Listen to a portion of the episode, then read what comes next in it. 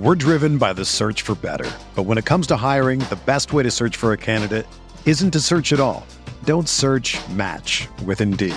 Indeed is your matching and hiring platform with over 350 million global monthly visitors, according to Indeed data, and a matching engine that helps you find quality candidates fast. Ditch the busy work. Use Indeed for scheduling, screening, and messaging so you can connect with candidates faster. Leveraging over 140 million qualifications and preferences every day, Indeed's matching engine is constantly learning from your preferences, so the more you use Indeed, the better it gets. Join more than 3.5 million businesses worldwide that use Indeed to hire great talent fast. And listeners of this show will get a $75 sponsored job credit to get your jobs more visibility at Indeed.com slash BlueWire. Just go to Indeed.com slash BlueWire right now and support our show by saying that you heard about Indeed on this podcast. That's Indeed.com slash BlueWire. Terms and conditions apply. Need to hire? You need Indeed. You are listening to KC Sports Network, the number one podcast network for today's Kansas City sports fans. With former players from your favorite teams, informed perspectives, and former insiders, this is the place for you. KC Sports Network is proudly presented by Emprise Bank, your partner in possible. What is up? Welcome into Mizzou That's Who here on the Kansas City Sports Network. I am one of your wonderful co-hosts, Tucker Franklin, joined as always by Gabe DeArmond and Maggie Johnson. Mizzou coming off a tough loss uh, at home. I think I saw it described as heartbreaking uh, by uh, uh some people. Not me. I wouldn't have necessarily said heartbreaking. Um, it's one of those where you're playing with house money against the number one team in the in the country uh, with the Georgia Bulldogs. Close game all the way through. Mizzou had a lead in the fourth quarter. Had a lead with I, I can't remember necessarily the timing of it, but I mean About they had a lead late in the game. Yeah, had a lead late in that game, and if you would have told me Missouri would have had a lead late in the game, I would have said, okay, what happened to uh, Stetson Bennett? What happened to uh, all the all the guys that they had? But no, Missouri played well, stuck in there with them, made me feel a little bit better. We'll get into that more. But Gabe, how are you doing today? I'm good. Uh, ready to go again. Um, you know, it was, it was fun to be at Faurot for a game that felt like a big game because it had been a minute. I I have to come. I have to admit on this podcast, I was invited to go to that game. Someone said, "Hey, I have a ticket for you. You can come to the game," and I said, oh, "Chiefs play the next day. It's a prime time game. It'd be late for me getting back." Um, kind of weighed my pros and cons, and I said, "You know, I, I probably just going to stick this one out. If the Chiefs maybe had the Monday night game like they do this week, maybe that's a game that I say, you know what, let's just go, let's go and have some fun. Tough one for me uh, that I didn't I didn't take advantage of that opportunity. But Maggie, you were there, correct? I was there. I Same. was given tickets and I did attend the game. Um, and it was amazing. It is the best I've seen for a look. I mean, some people were saying the Texas A&M game. I'd honestly maybe even go back to the 2010 OU game is what I would maybe compare it to. And I mean, I was tweeting all week. I was like, get your butts to Faurot Field. There's no reason. And it's like I got, I understood we just like had, we're heartbroken. Auburn was more heartbreaking for me because we won, we had that game won um, against the team that we are better than. You know, that one was a little. I use the word deflating. I, I felt more deflated after this win, and it was just like because we were up, up, up, and you know you were so excited, and then couple things happen and then you're down and I don't know. It's it's hard, but it's exciting to see them moving in a positive direction because I think that's probably the takeaway of the week for me. I think so too. Uh, that was a game that uh, really no expectations for Mizzou coming in, right? I mean, we recorded a whole podcast and didn't even focus on that game because we said, okay, Mizzou's favorite or Mizzou's 29 point dogs. It's not going to be close. They came out, they played really well on the defensive side of the ball. Um, uh, for me though, I've I've turned into a pessimist again just because uh, a couple times you know you take a couple shots, then you get a little shy. Is basically kind of what I what I like to describe. And I never really thought Mizzou was going to win that game. I always thought that yeah. something was going to happen that that Georgia was going to come out. Uh, Georgia is much like Alabama, where they can turn it on when they need to. You saw Alabama do that in the Arkansas game when that game got close. Alabama was just like, okay, we're going to score touchdowns now, and that's what happened with Georgia. Uh, so, Gabe, I'm kind of curious to like your thoughts of like, what was the feeling like, you know, from the press box of like, was this game ever did did you ever feel like Mizzou was going to win that game, or did it always feel like Georgia was going to kind of figure it out and, and find a way to win? Yeah, I uh late second quarter when they get when Cody Schrader runs for 63 yards and gets caught on the six inch line. And by the way, credit to whoever the Georgia dude was who chased him down because a lot of guys don't do that, right? Um, chased him down on the, the six inch line and they got a full start on the next play.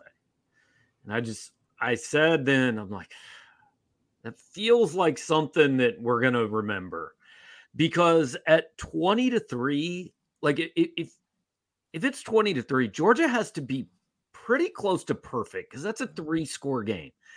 At 16 3, they're going, hey, we're still two plays. It, it, it, we need six minutes to do this. It's not that big a deal. Then when Missouri came out and traded punches a little bit with them in the third quarter, I mean, when they're up, what was it, 19 9, started thinking, eh, there's a shot here, right? Um, I, I mean, mid I will admit to during the third quarter DMing and texting with the general manager at Harpo's and saying, "Yo, Chase said he was going to pay for the tab and I'd like to do our post game show from down there. Is it doable?"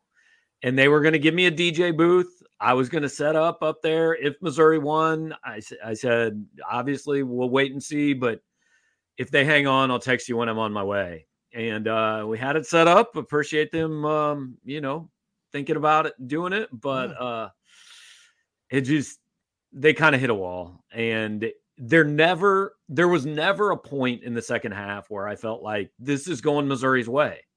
It just kind of seemed like you just kept looking up at the clock going, can it can it go any faster? Can it and it just it mm-hmm. wasn't gonna work. No, I first off shout out to Chase Daniel and um Big Cat because that was pretty yeah. awesome. It's pretty awesome that he sent the two thousand dollars. Anyways, Big Cat did. So shout out to him. Doubt he's listening, but you know if you want to listen, I, I, don't know. I've heard he's a big Mizzou that too fan. Mizzou that fan. Um, so that was really awesome. I also so around the the second was feeling out of the box, like out of myself, positive a little bit. Um, people were kept messaging me because I have a pretty wide range of followers from different fan bases on Twitter. And they're all like, oh my gosh, Maggie's probably freaking out. What's happening in Columbia? Like all of these things. And I'm just like, stop talking to me. It's so early in this game. And I was, because I mean, I've seen so much heartbreak. And then you're right, Gabe. There were just things that started happening, like the hands to the face call. And, you know, um, I'm pretty sure the no call on Burden's pass interference, I think, was in the third I remember if that I was the second that, or the third. I think that was in the third because that's the direction mm-hmm. they were going. Yeah. Yes, and everything just kept kind of seeming like, okay, that is not working in our favor. And then we just started letting them move the ball fast. So then yeah. when we got down, they scored, even when they scored, and we had four minutes left. And then it just started looking like a different team that had been playing. We did three, we have four minutes left. We're on what, the 35? I'm like, why are we not? Yeah oh 25 i'm sorry. Why are we not running the ball and taking some time off the clock you know playing a six yard at a time thing and to get down the field? It just felt weird. It felt mm. like we were setting ourselves up to lose. And after georgia scored that touchdown which is this is something i didn't like either fans just started up the aisles. You saw them go. Mm. and i'm like there's still four minutes left in this game. Like I, I wouldn't win. have left at that point, but I also had no expectation. That game yeah. was over. I, yeah. I, I, just I, I, had no expectation Missouri could go down the field and score. And that was uh, Maggie, the drive you're talking about, right? They were still up three, and I think Drinkwitz was it Drinkwitz threw the ball three straight times. No, we no, were that, down. That was after Georgia went up 26-22. Okay, okay. Yeah, we they got down. within three with like nine fifty left. They took the That's lead right. with four oh three left. So I think I'm thinking of the drive that like after the offensive drive after Georgia got within three was not a very good drive either. Um, I mean, um, most of the dr- offensive drives were not particularly good. Dri- like, yeah. yeah, that's fair. We can harp on play calling, and I'm sure we'll talk about the last drive because I didn't agree with the strategy. But I don't know what you're going to call that works when yeah. I mean the the numbers look good rushing, but it was largely about three plays. Mm-hmm. They, they threw the ball pretty well in the first half, but once Dominic Lovett was out of that game, there was nothing that worked on mm-hmm. offense. I, I, mean, they were it, once Georgia went up four, and you knew Missouri needed a touchdown. I, I just didn't see how it was doable. It felt almost like the end of the Kentucky game last year when we blocked the we blocked the punt, the field goal and we got the ball back and we couldn't do anything. We just couldn't we couldn't move, and that's exactly how it felt. Deja vu moments. I I think uh, shout out to Harrison Mevis by the way uh, for after Absolutely. a catastrophic game uh, for him to come out and nail a 56 yarder and nail a couple 50 yarders, I think, is mm-hmm. what he ended up with. And the swag with what he would nail those with and then walk off the field. You the would three not second guessed. video of the strut is I've watched it seriously like 85 times. It's amazing. You would not have guessed that that guy missed a 26 yarder the day the, or the week before the for a game. But um, shout out to him. That was the best. He's the best offensive player for Missouri right now. Mm-hmm. Um, might actually be the leading scorer. I, I saw somewhere to... that I saw somewhere that in this game he outscored Oregon and South Carolina's points combined against Georgia. I mean, he I was leading Georgia when the fourth quarter started.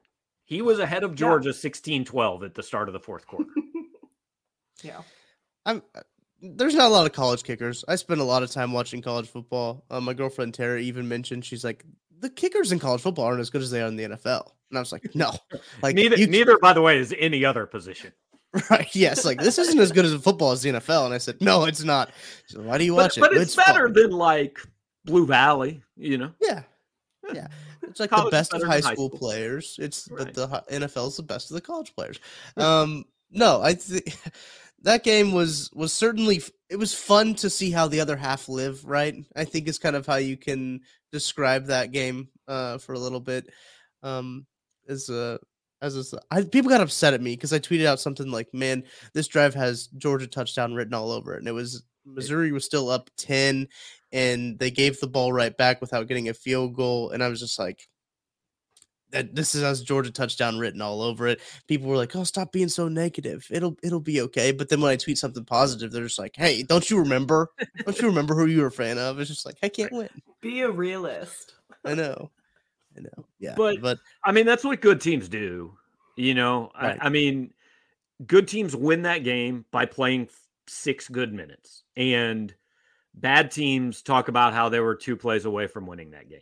I, I mean that that's the difference between uh, being where Georgia is and not being where Georgia is at this point. And, you know, watching uh, watching that game too, it, it's like good teams versus bad teams, yes, but I wouldn't call us like bad because I don't think that's fair to the defense. To be perfectly honest with you, we can say that we're 50% bad or whatever we want to say, you're, but that defense deserves a yeah, we're a good half team the defense deserves a lot of credit, and I could Absolutely. I would not be able to sleep at night if I was like, our defense is bad. they don't deserve that. Yeah, no, that was the first time this season I came away from a game saying, "Oh wait, this defense is actually good."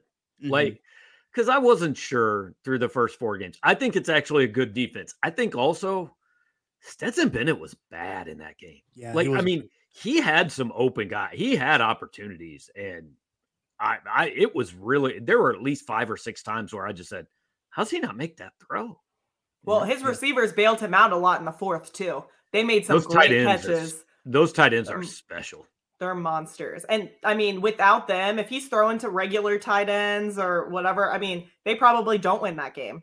But they made some amazing catches. I was in the stands for the one, the Brock Bowers catch, and I looked. I went, did he catch that? This because like it was such a good catch, yeah. and it was off. it was super far away from where I was, but uh no they're they're monsters was it Bowers or, or was it Darnell Washington where that he caught the ball at the same time as hitting? I can't. It was a Chris Abrams-Draine that hit him at the same killed. time, yeah. and like they like Chris Abrams-Draine went five yards backwards, like after after hitting him, and like to to to Chris Abrams-Draine credit, Darnell Washington went backwards too, which is very hard to do. But I mean, he he just went flying out of like the frame.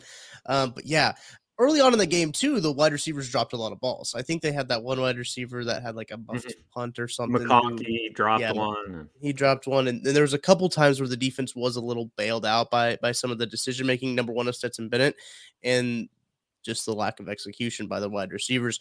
The fumble, the the fumble that was recovered by yeah. by Mizzou's defense, that was Stetson Bennett's fault. Um, I've never really thought Stetson Bennett's that great of a quarterback. I the Jordan Palmer was like trying to convince everybody that Stetson Bennett's like a Heisman Trophy winner. Um, and I just never have seen that. He's going to sell used cars in Athens when he's done. He's not going to be an like he, he could win the Heisman because, and I say this as someone who votes for it. Most of the people who vote for it just vote for the quarterback of the best team. So it, you know, true. it's not nobody votes for the best player. Um, but he's I mean, look, he won a national title, but quarterback wins are the dumbest stat ever. Like, there's 22 guys out there. Nobody keeps track of the defensive ends record. You know, it, yeah. doesn't make any sense. I mean, you've got to. Uh, I like quarterback play was not the difference in that game. No, on on Saturday, I don't, I don't, I don't really know what was except just a couple. Like Georgia made a couple plays and Missouri just failed to make a couple at the right wrong time. Yeah, and I think that the so going back to the defense, I will still want to talk about the defense here. Um, this team seemed like a different team than it did in the first four weeks. This uh, a defense that uh, Blake Baker was probably cooking some stuff up. They saw some stunts too that uh, got some of these guys. Ty'Ron Hopper had a couple free runs at Stetson Bennett. Um, I really liked what I saw from the front seven. The front seven's nasty. I think uh, the defensive ends were playing very well. Um, man, I, I don't think you could be happier with the performance than when you get the number one team in the country, and and you basically have the lead on them the whole game. Yeah, they come up over the top, or like they they end up winning the game, but you know you hold them like that you the whole game. I don't think you can be very upset, especially when you talk about where you came from, uh, where where this defense came from even a year ago to even a week ago. You know, like this defense has taken some some big steps in the time that Blake Baker's taken it over.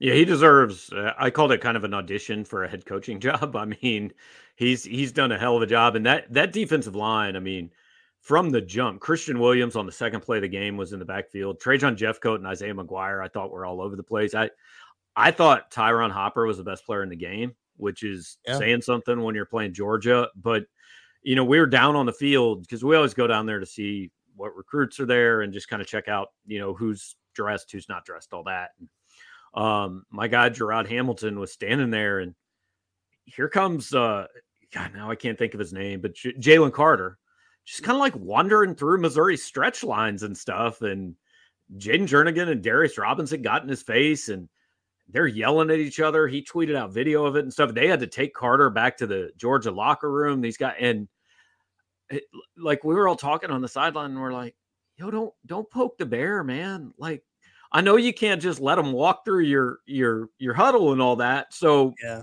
make a point. But a, what the hell is Jalen Carter doing? But b, also like, don't make them mad. But I think that actually fired Missouri up because they came out and it wasn't just yeah they were they were stopping guys, but I mean they were all over the place defensively. They looked faster and more athletic than they've looked in any other game this year. They didn't have anything to lose. And I think a lot of the times when you play like that, I mean, you're you're gonna at least you know, you're going to make a statement. I th- honestly like that crowd play had to have played a role. Yes. They were pumped the yes. entire sideline. I saw Cody Schrader up on benches jumping during the mm-hmm. defense. Like, I mean, it was amazing. And there's no way that they didn't feed off of that energy. I mean, it was just great. Yeah, uh, was you could tell on the TV broadcast that Faurot was rocking, and yeah. you have something they hadn't seen like that in a long time, which is really great to see um, that happen. And kind of watching this defense and, and watching this team as a whole, seeing it seems like a different team, uh, kind of made me rethink my expectations for this team. Not saying that I'm going to say, hey, they're going to be, be, a careful. bull team. I be know. careful. Gabe, you know that after every game we make sweeping judgments on the rest of the season. You know, know, this is how this works. Uh, but it made me get a little bit more confidence to say, hey, this team could beat Vanderbilt. Um, because as you guys know, I was not on the this team could beat Vanderbilt train um, a week ago. So if you look at the schedule moving forward, Gabe, did it kind of What what are you are you managing your expectations better than I am? Basically, I'm, is what I'm asking. I'm waiting for next week. Okay. Because I, mean, it, there's two parts to it. First of all, they deserve a lot of credit for playing with Georgia, and I'm not trying to take any of that away. But they didn't win the game, and if you win that game, it is the lead story on every college football show that night. If you lose that game, it, it's there, it's mentioned, but everybody kind of forgets about it pretty quick because teams struggle all the time. You know, I mean, uh, Bama, Texas was a big story for a minute, and then it kind of went away. Um, so what I want to see is th- I'm impressed they got up off the mat from what happened to him at Auburn. Eli Drinkwitz deserves a lot of credit for that. But they also had the number one team in the country coming to their place for a night game in front of a near sellout crowd. That's a lot easier to get up for than a middle of the road Florida team at noon in the swamp. So if Missouri, eh, I mean, I said after the game, if they play that game seven more weeks, they're going to win every game the rest of the way if they play like that. But what if they come out and they spent everything they had on Georgia and it was a loss and they're flat at Florida?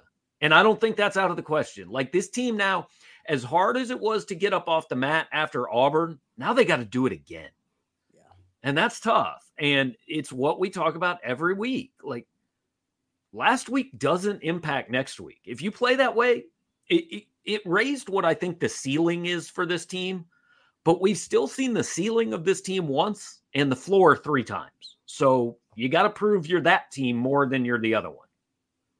And we struggle at winning away games. Let's just call yeah. call a spade. Let's just call a spade yeah. a spade. So it doesn't, you know, make things any better. But I do want to say, and obviously we did lose that game and it sucked, but all I kept thinking about was, gosh, that would have been so cool to win that game with Samuel M'Pemba in town.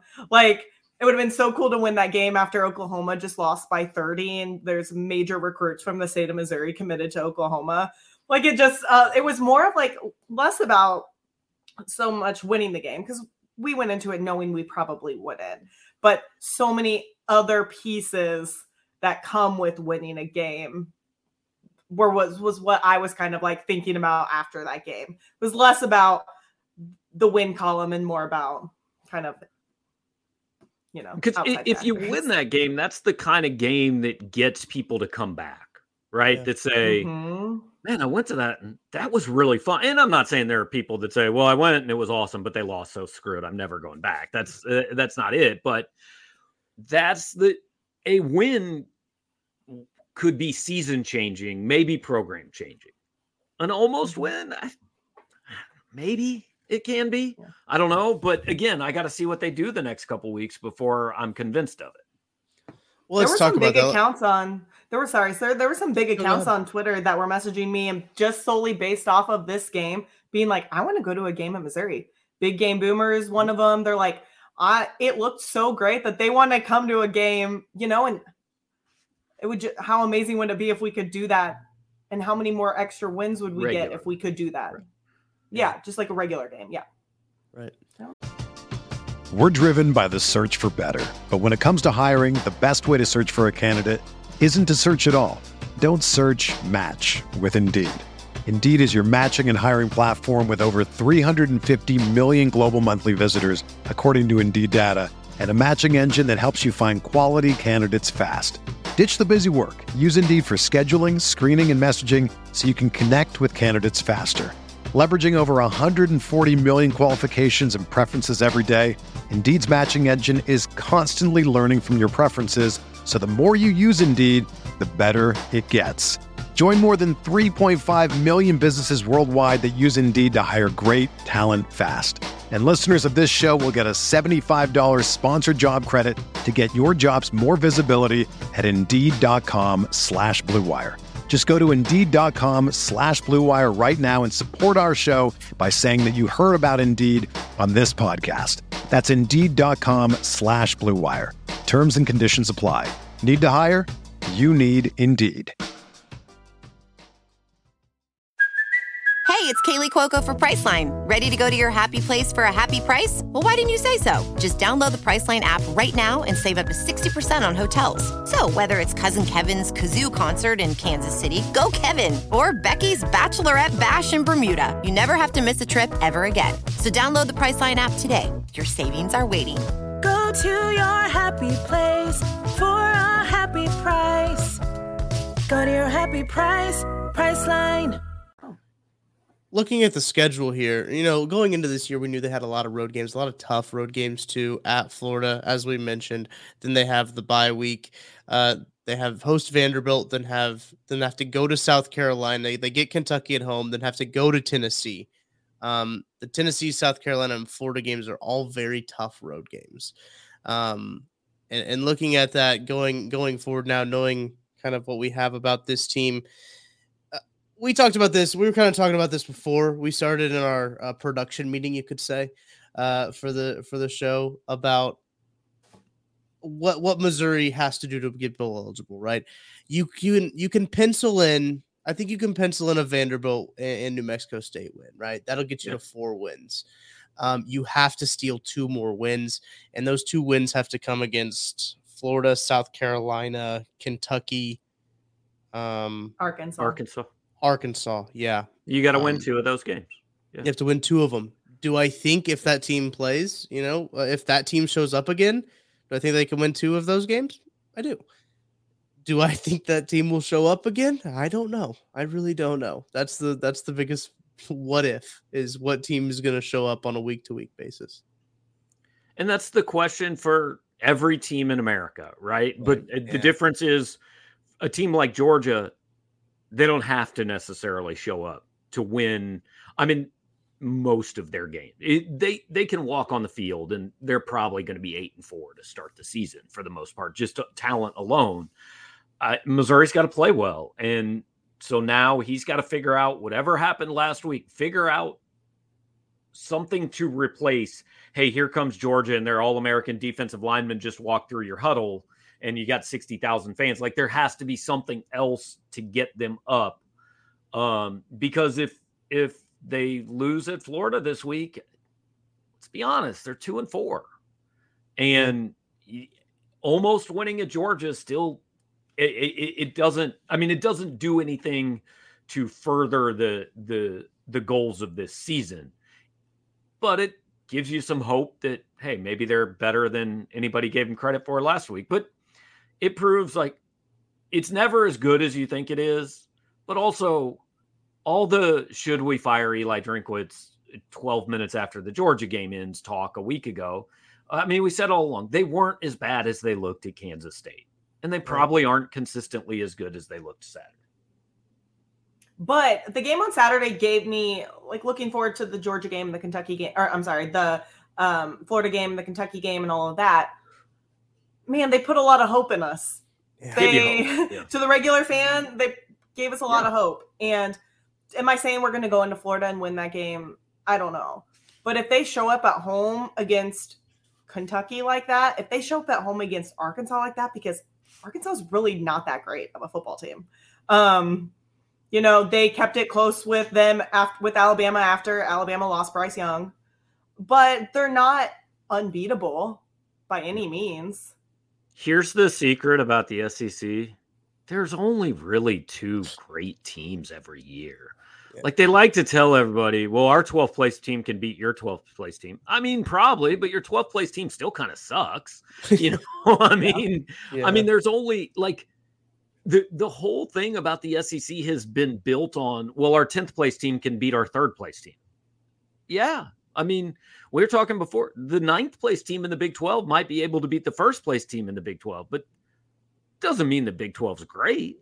You know, it means they have a bunch of teams that can beat each other on any given day. I, I think the SEC has two teams at another level, and I'm not sure there's, I mean, who's the third best team in the SEC? Ole Miss, I guess. Maybe, Probably. You know? Yeah. Or Tennessee. Tennessee. Yeah. Tennessee and like, I think Tennessee's good, but you know, they're not. They, you can invent worlds in which a bottom half of the SEC team is going to beat them. Yeah, they're I not going to. The kids call it these days mid offs. I think everybody in the SEC is like a it's just a mid off. yeah. Yeah. Uh, I I think uh, too. Luckily for the SEC, both of their good teams are on other sides of the division. Unlike the Big Ten, two of their good teams are on the same side of the division, and they got one division that's absolutely bad. Um, but yeah, that's I always think about these these games. Um, these Florida games are always weird games. It seems like something always weird happens in a Florida game, whether it's Missouri goes and blows them out. And it's just like that's weird. That wasn't really supposed to happen or Florida blows Missouri out. Um, or, or there's a fight and one coach trolls the other coach who just got hmm. fired, and yeah, there's nothing normal happens in a Missouri Florida game. It's just yeah. just the beauty of the beast, the nature of of the game. Nothing normal is going to happen. So prepare yourself for the unexpected in this game. Florida got a good quarterback, better, better than Stetson Bennett. I'll say that right now. I'll I'll die on that hill. Uh, Anthony Richardson hasn't played the best consistently, but he is a good a, a good quarterback. Something Mizzou's gonna have to watch out for. The defense is gonna have to watch out for. Florida's been in a lot of weird games this year. Uh, a lot of weirdly close games. The South Florida game, South Florida probably should have won that Should've game. Won. Um, they Utah probably should have won that game too against uh, Florida. You, you, uh, Cam, it was close. Cam Rising is that his name? Um, yeah it makes a better decision like he usually does, and I think that they they win that game. But nevertheless, Missouri goes to the swamp, as you mentioned, Gabe. 11 a.m. kickoff. Um, that's gonna be that's gonna be interesting. Uh, this game right here. It's the best time to go there. I've been to a noon game at the swamp, and it's dead. I mean, there's mm-hmm. a lot of empty seats, and people. This is not a game Florida fans are going to be up for. Um, you know, you should have every opportunity to go in there and and play well. But again, man, I don't know. They're 20 year old kids. I, eh, eh, you know, who knows what they're gonna. They probably don't know what they're having for dinner, much less if they're gonna play well next Saturday. I feel like I, keep seeing all these tweets and uh, from Mizzou players that we hadn't really seen early in the season, and it really just seems like there's just a different vibe now. I think after that Auburn game, they just feel diff. I don't know. Maybe they just weren't posting about it. Maybe someone was like, "You need to post about how close you guys are to each other." I, I don't know. I don't because everyone's freaking out. But I mean, I just feel like there's so much more like connectivity between a lot of these players now, and I I just think they're dying for one. I really do. I think we have a bunch of competitors on our team. I think Hopper wants to go into Florida and you know do the thing. I he got a lot of crap for leaving. He got a lot of crap for leaving Florida to go to Missouri. You you know a, a program historically not as good, but while in the SEC, just as good. Mm. So good yeah, point. I mean, I mean, I would love to go up a game on Florida. I would love to to end this in this game on Saturday and be like, well, you know, we have a winning record against Florida, right? like, I'd love to uh, do that. Nice. Here's the thing to me, like Barrett Bannister said on on Saturday night. He said, you know, the the water it keeps building up, and eventually the dam's going to break and you're going to get one of these. But it has to break because the danger is if it doesn't, the frustration level of, you know, we can't keep banging our head into this wall. Um, and so, you know, like, I, I think they've gone in four weeks, they've gone from a team that forgot to show up to a team that lost on the last play to a team that lost late to an actual good team. So there's only one step left but that step has to get taken at some point soon because if it doesn't you start to you know then then all the the excitement i mean you see it all the time how many how many half teams can go through a season? At what point does the defense say i don't know what else we can do guys. Like you got to help at, at, some point you know? And and i don't get any sense of any finger pointing or anything. I'm just saying at some point that dam does have to break because otherwise that's where it ends up. Your best offensive we can, player we can point the fing- We can point the fingers because we're not players, but well, I mean, if we know why we're not winning play, games, you know which half of the team is the issue. There's no question. Right. I think Ray right. Charles could figure that out. Uh, what, right. what side of the the football it is, but no, I man, I would just love to see some points be scored, and I think you're gonna have to score some points, obviously, to win. Hot take by me. Wow. Uh, watch yeah. out You have to score some But, points to but win. like this I feel just like they're going to have to win games 24 to 20. I don't know that they can go out and beat anybody in this league 38-35, except maybe Vandy, you know. I also would like to point out that last week we talked about that Georgia game, and I did say lots of weird things happen in those Georgia games, and I talked about all the weird ones. So I will tell you one thing too. I was well, probably around the middle of the third. I was getting uh, okay. I wasn't like super optimistic, but I was already planning out tweets that I was going to post in my head if we won that game, and a lot of uh-huh. them was going to be yell- not yelling, but you know, tweeting at Mizzou fans that sold their tickets, um, and things like that. So, uh, But I mean, hey, if you can make $500 and avoid thinking you're going to see your team get beat 48 to 7, you know. and and I understand the the thinking of it, but I just kind of wanted you know the field to get rushed and stuff while people were you know sold their Yeah, I was I was planning to go down on the field to kind of be able to get the reaction and and all that. Um, it it would have been cool. Um, Yeah. It's it it feels like you were talking about at the beginning. It just feels like a missed opportunity to me. Yeah. You know, you're not in that position a lot. Mhm.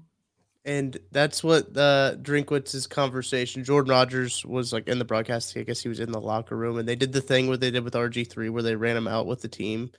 I don't know if you guys saw that. Uh, very, very odd. Um, and then they started like calling the game just on the sidelines. Like everyone who was like on the broadcast was just like standing on the sidelines. I was like, how are they calling this game right now? Um, but anyway, they must have had like a monitor or something he said that Drinkwitz's conversation to the team was just about how this is opportunity right here. Like this is an opportunity to take and and kind of run with it. And I think that that's kind of what they did. They had an opportunity. They didn't quite take advantage of it, but uh they made me feel a little bit better about them. They made me feel a little bit better about the outlook moving forward. Um, I looked at the line for this game uh, from our friends at uh, DraftKings, minus 11 in favor of Florida at home. It opened at 10. That's uh, yeah. So it's pushed up to 11. Am I wrong in thinking that I feel like that's a little high? I mean, I've predicted every game pretty much wrong, so who am I to ask to be quite honest? Um I thought it would be closer to eight. It somewhere seems a little high, but like they don't build the big shiny buildings with all the lights because they're wrong all the time. You know, It's true. Well, they were wrong last week, so they were wrong By a last week. lot. by a wrong- lot. Wrong by a lot last week. I mean, I Yeah, don't know. Nine out of ten times they might be right, but they weren't right. Well, and you know, like a line's not a prediction. It's what can we get people to bet on both sides of so we don't lose any money. You know, so there it, it's not necessarily saying, hey, we think Florida's going to win by 10. It's hey, we think enough people will think Florida will lose by 10 and the same number will think Missouri will lose by less than or win by 10. and the same number will think Missouri will lose by less than 10 and we'll take the the juice and build more buildings. So I'm curious to to your guys' thoughts on this. Does Missouri have to win this game for you to feel good about them moving forward for the rest of the season? Is this a must win? W- week. Uh, what do you mean feel good? Like to play in a bowl game or just to think it's going the right direction? I think I think to feel good about the the direction of the program. they don't have to win this one necessarily, but like they've got to find a cut one or two of those that you were talking. I mean, I said at the beginning of the season they've got to have a winning record for me to feel good. Yeah. Now, could they end up six and six and you feel okay? Yeah, but I still think at the end of the year, if you're six and six, you'll kind of look back and go, Auburn, man, what happened?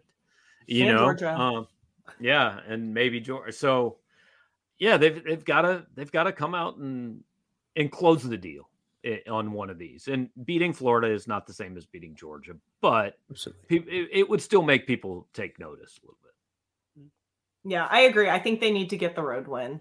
And I think that's what it's it's not a must win, but if we're going to steal a road win, I find it more likely that it's going to be at Florida. I mean, it could possibly be at South Carolina. Like I won't count that one out cuz you know, we won there 2 years ago and whatnot, but I don't think it's unwinnable and Drink needs to go out there and get the road win. And if he can get that road win, there's going to be a lot of people off of the fire drink train and more Oh. and like you're right like okay now we believe like let's finish the season strong and get into next year i think there'll be a I lot of if- people that'll feel that way I think if they win this game, there's a decent chance they're going to be five and three at the end of the month. Because you know you got Vandy, you're at South Carolina. Yeah. Those are you know. Um, so if they're sitting five and three, they played well four weeks in a row, and one of those was a a close loss to the number one team in the country. Then I think there's going to be a lot of oh, hang on, we got something going here. But again, we do this every week where we just project the next 17 years based on what we just saw, and it usually ends up looking stupid. It's how college football works. Um, Maggie, do you have any Twitter questions before we uh, head out of here? Yeah, so actually that was kind that was kind of one. It led a little bit. So it was at Mizzou Mike 03. What makes this season a success? Does making a bowl make it a success? Does winning a road game make it a success? Multiple road games? I, I can't sell five and seven as a successful season. I, I just I can't do it. Um now you can do some things at five and seven that I, I mean it's really kind of about development. Does Luther become a better player? Because like low key guy, all the all the drama last week, it's not the fact is he's got to be better. Yeah. You know, and it's a process. Um, but everybody's out here screaming at the coach, and I'm not sure that's accurate. But uh, is Luther a better player? Do do you have a quarterback? Whoever that quarterback might be, by the end of the season, do you feel like you have a quarterback? Um, you know, so you can see some things that you feel good, but bare minimum for me, this team's got to be in a bowl game to feel like you're going the right direction. I think it's a bowl game and a bowl win. Uh, I haven't had a bowl win in a feels like forever. Um, what was the last bowl win? It's Yeah, been a bit like 2014 2014, I think. against Minnesota in the Citrus Bowl, I think. yeah, I think that's right. It's been That's I so mean, we played ago. Texas in that Texas Bowl and we went into it pretty Tom confident. Herman and his And stupid face. Lock. Hmm, I hate Tom Herman. I know. No. Uh, I- but yeah, no, I think I think you got to win a bowl game. Um, from Drink's point of view, I think it it maybe buys him an extra year if he does get a bowl game win. But that'd be By the for way, me. co- Yeah. by the way, College Game Day talked about uh, the Luther Burden thing, which I people saw how I felt about that on Twitter. But Yeah, that was. was ex- I thought yeah. it was extremely inappropriate and bad just, journalism. Just so we can clear this up, like I've posted this on our site, but if there's people listening that don't subscribe to powermizzou.com, turn it off. You're not allowed to listen anymore. But um, if there are, like, from what I was told last week, the the whole transfer stuff is so overblown, and there's no thought of it. He's frustrated. He's not playing well. He was frustrated by all the talk he saw of people thinking he was going to transfer, and it said, "Yo, I need to clear out some of the social media stuff." Now, when you're 18, you might not quite realize as soon as you do that, grown men all over the country are going to assume the worst and run to their keyboards and panic, um, which is another discussion. So, I, you know, but Luther's here the rest of the year, and people say, "Well, only the rest of the year." What happens? I don't know what happens after that. Every player in America might transfer after that. You know, I mean, look at what's happened the last few years. yeah, at this point, I you know you don't want love it to go. You, I mean, there's multiple players you don't want to go. So I mean, yeah, no, I agree. I thank you for clearing that up for us, Gabe at Power Mizzou. Yes. Do what I can. Um, okay, I'm gonna ask another question. Um, at AR Rosen 76, what type of impact does Saturday night's atmosphere and on-field product have on recruiting? It helps. I mean, when kids walk away from kids who are at that game are going to walk away and say, "Wow, that was that was cool. I'd like to see that again." Um, you know, always when you have kids in on visits, there are programs that have all their visitors in during the season. Ohio State does it, Nebraska does it because they can bring them in and show them 85,000, 90,000 people in the stadium. And oh my God, Missouri tends to have its recruits in in December because they can sell, hey, we're going to give you all this one on one attention. And let's be honest, most game days at Faurot, if they visit for a Mizzou game and then they go visit Tennessee and Auburn and somewhere else, you put your best foot forward with with what you sell. So having a night like that definitely helps. Um, but I think the key for Missouri is what do you do at three o'clock on October 15th when Vanderbilt's in town? I know it's homecoming, so there'll be a decent number of people. I, I refuse to throw New Mexico State in there, but you know what? What's the turnout like for the Kentucky game? It needs to be because Saturday night still wasn't a sellout, and there were a lot of Georgia fans there. Like, if you want to do this, then yes, the team has to give you a reason, but also Saturday night needs to be more the norm than something we're talking about like that was the coolest thing we've seen in seven years. Yeah, I agree. Um, by the way, uh, just for our listeners, um, don't show up to Faurot on October 15th because we don't have a game. Um, we play Vanderbilt on October 22nd, so please show up Eh, for homecoming. please show up for homecoming then. Okay, so this is the last question. I mean, show and it- up on October 15th if you Yeah, want. I mean, if you We'll hang out. check out the Oh, stadium. Uh, But speaking of know, recruits, though, by the way, CJ's is good. we had some great basketball recruits in town this weekend, Yes. right? Wasn't Yeah, that did. that was? I There mean, that the madness? basketball thing was cool on Friday night. That yeah, fun. that was really cool. I kept getting like videos and Mhm. smart. uh, smart to put it there because when they put it at Mizzou Arena, Yeah, You know? Two Mizzou Arena looks 2,000 people on the quad looks a lot better than 2,000 people in the arena. yeah, and like the laser show was awesome. So shout out to Mizzou basketball for Yeah. uh, men's and women's was there too. Is correct? yeah. yeah. Shout out to both of them. That um, looked like it was really cool. So here's the last question. It's just a personal question, but I thought it was kind of fun. So at miz underscore cfin, what is your favorite Mizzou helmet we've ever worn? We've had so many different styles of them, and Gabe doesn't have any uh, opinions on uniforms. opinion. I know this because I tweeted. I, I- tweeted out no, about I the hate uniforms. uniform talk. oh Mhm. my gosh. He hates it. The I helmets like is a very pop- helmets are a very popular conversation in my Mizzou group chats. Because, Wear wear pink jerseys and tutus, and if you go 11 and one, everybody's gonna love it. I mean, probably true.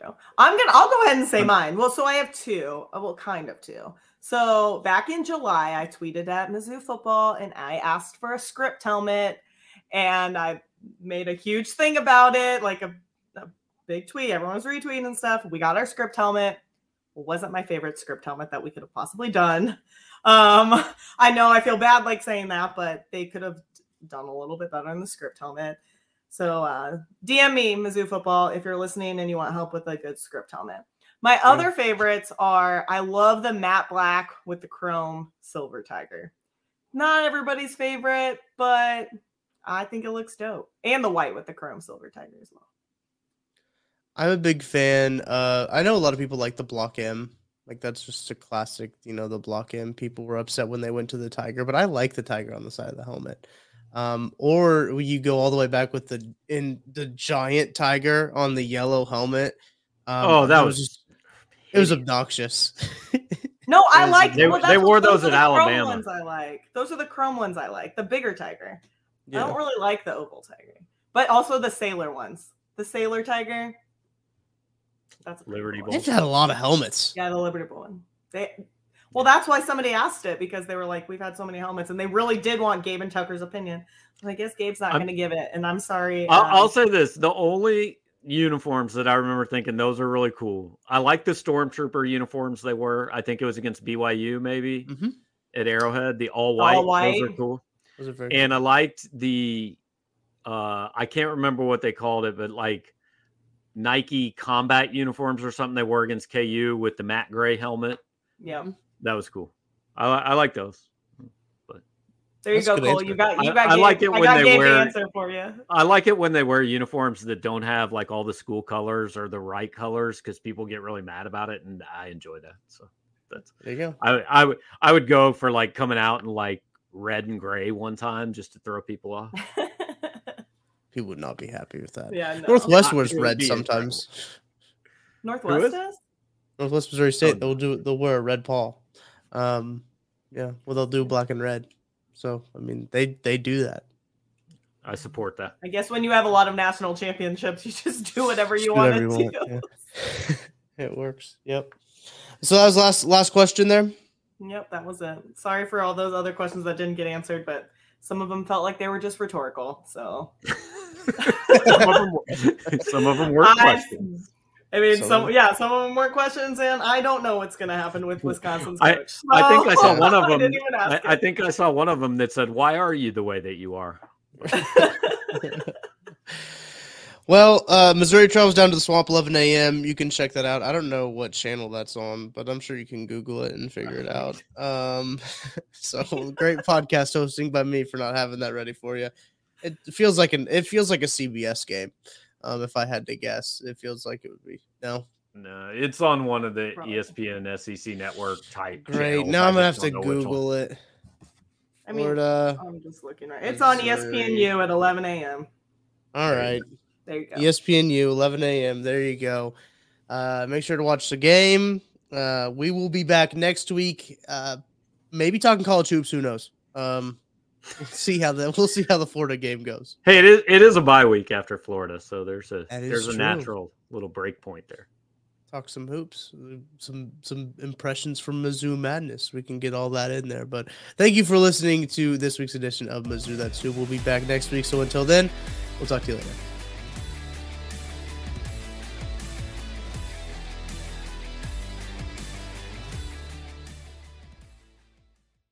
Everyone is talking about magnesium. It's all you hear about. But why? What do we know about magnesium? Well, magnesium is the number one mineral that 75% of Americans are deficient in. If you are a woman over 35, magnesium will help you rediscover balance, energy, and vitality. Magnesium supports more than 300 enzymatic reactions in your body, including those involved in hormonal balance. From functional medicine doctors to mental well being and female hormone experts, we all know that magnesium is the one mineral to improve all aspects of well being and health. But which one?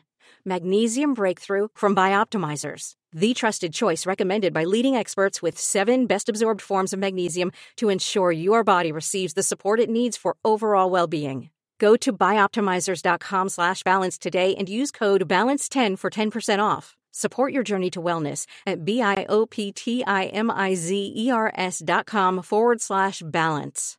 Magnesium Breakthrough from Bioptimizers, your foundation to optimal health and vitality.